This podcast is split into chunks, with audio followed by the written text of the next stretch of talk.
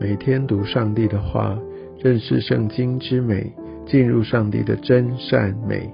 家人们平安，我是怀德。今天我们要进入到撒母耳记上第二十五章，在这一章的经文当中，我们看到第一件事情，第一节，撒母耳死了。哇，这真的是一个非常非常大的事情。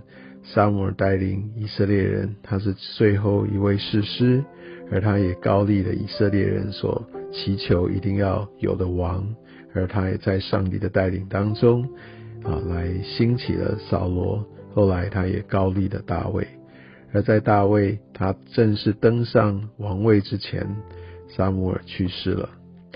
也许大卫他对撒母耳还有所期待，或者撒母耳可以有他的影响力。当神的日子来到，或者他的时候到了，撒母耳可以起来支持他。但好像神的安排并不是按照呃这样的一个剧本往下演，而是撒母耳就离开了。大卫知道，现在就是他自己要来与神同行。在今天的经文当中，我们也看到，在这个时候，大卫他们有的时候真的会需要一些的支持。而当他的使者好来到这个拿巴的前面，来跟他诉说，也很有礼貌的来希望得到一些的支持的时候，而我们可以看到拿巴就断然的拒绝。其实大卫啊差派他的这些的使者，他的仆人所做这些事情，其实是非常合情合理，因为在当时在。以色列人他们的传统习惯当中，原本就是应该要来接待客旅。当外来者他有需要的时候，我就会呃尽可能的来协助他。这是一个在摩西律法当中的一个规范，这也是以色列人行之有年的一个习俗。但我们却看到拿巴他怎么回应呢？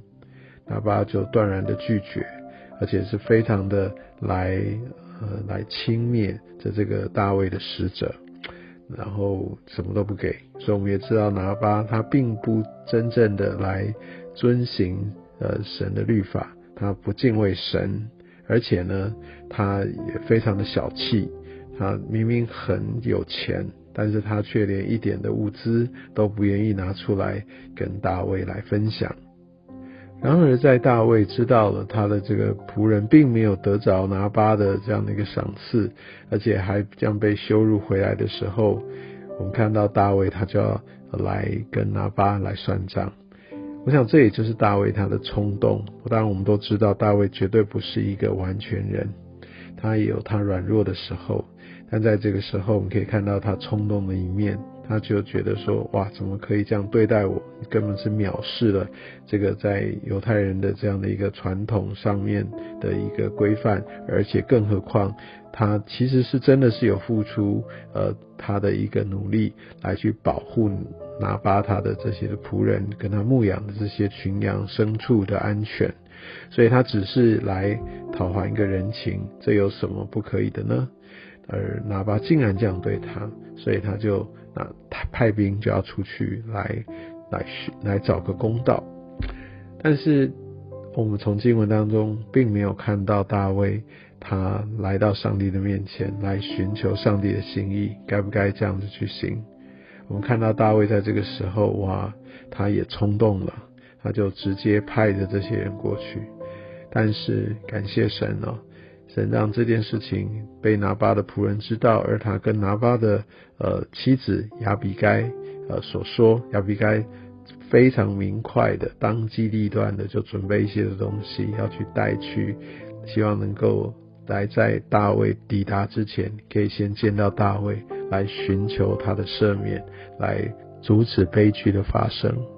而这边讲到拿巴的为人哦。刚才稍微提一下，啊，他很小气的，他没有敬畏神。那其实跟他的名字一样，这个名字就有那个鱼丸的意思。鱼丸，好的，丸是顽皮的丸。其实，在箴言里面哦，愚蠢、哈愚笨跟呃这样的一个愚昧，跟愚丸是非常不一样的。愚笨可能就是他可能就理解力没有到那里。好，那愚昧呢？多半是因为无知哦，他有一定的理解跟判断的能力，但是他因为不知道这个核心或者不知道这个实际的状况，所以他会有一些的误判。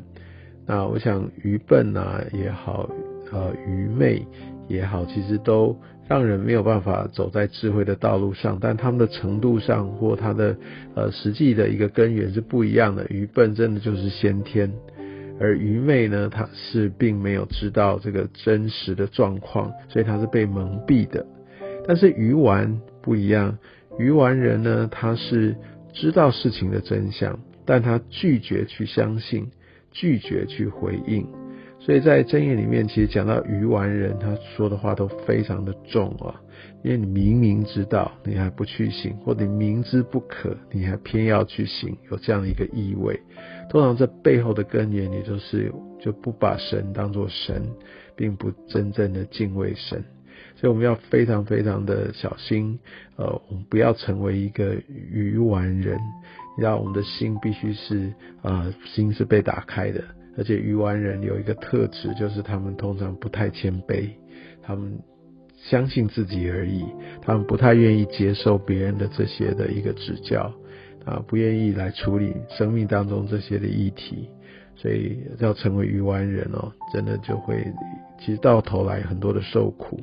但我们抓住我们的核心身份，知道我们是上帝的儿女。而我们是被爱接纳。我即使在呃我在处理我的生命当中那些议题的时候，我知道我不会被上帝所放弃。我想这就给我继续更新往前的一个勇气，不是吗？所以，我有靠着神，哦，靠着神的真理来点名，我不会成为呃愚昧的人。而我需要神的灵哦，圣灵来带领我们，让我们能够来看见，我们不再愚笨，而且更重要的是，我的心是是柔软的，我能够被光照，我能够愿意顺服。我相信，让我不至于成为愚顽人。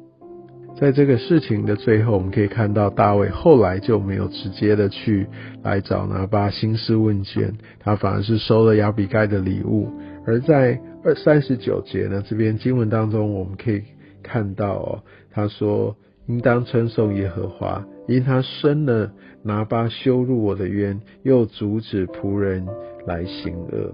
那所以是谁在当中来行呢？其实是神他的工作，而他透过亚比该所行的，他神就非常的成功，阻止一个悲剧流血的一个产生，也让大卫免于犯罪。我们可以看到上帝在这一部分的一个保守、一个恩慈，来让大卫不会来落入最终。但我们可以看到，原本大卫呃一被这样那个触怒，然后马上带着他的这些的仆人拿着刀哈要去理论的这件事情，也显明大卫在当时其实没有走在神的心意当中。但感谢神，好有出手，也透过亚比该来把这样让大卫不会陷入最终。我想在这边，大卫也清楚的说明，也把一切的这些的荣耀感谢归给神。在今天的呃这样的经文当中，我们可以看见，呃大卫呃他也被神保守，而拿巴他有一切的财富，但是他却。呃，因为不敬畏神，而神的这样的一个刑罚也临到他，他赚得了许多，但他却没有真正掌握到一个永恒生命的契机。我们需要很被提醒，就是我们所得着的，真的在俗世的财物上面，对我是不是一个真正的祝福？会不会反而拦阻了我来敬拜神，我来与神建立关系这样的一个管道呢？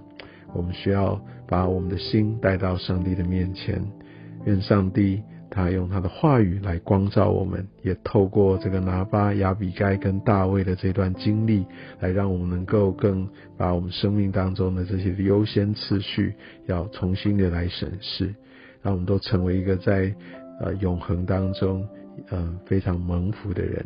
愿上帝祝福你。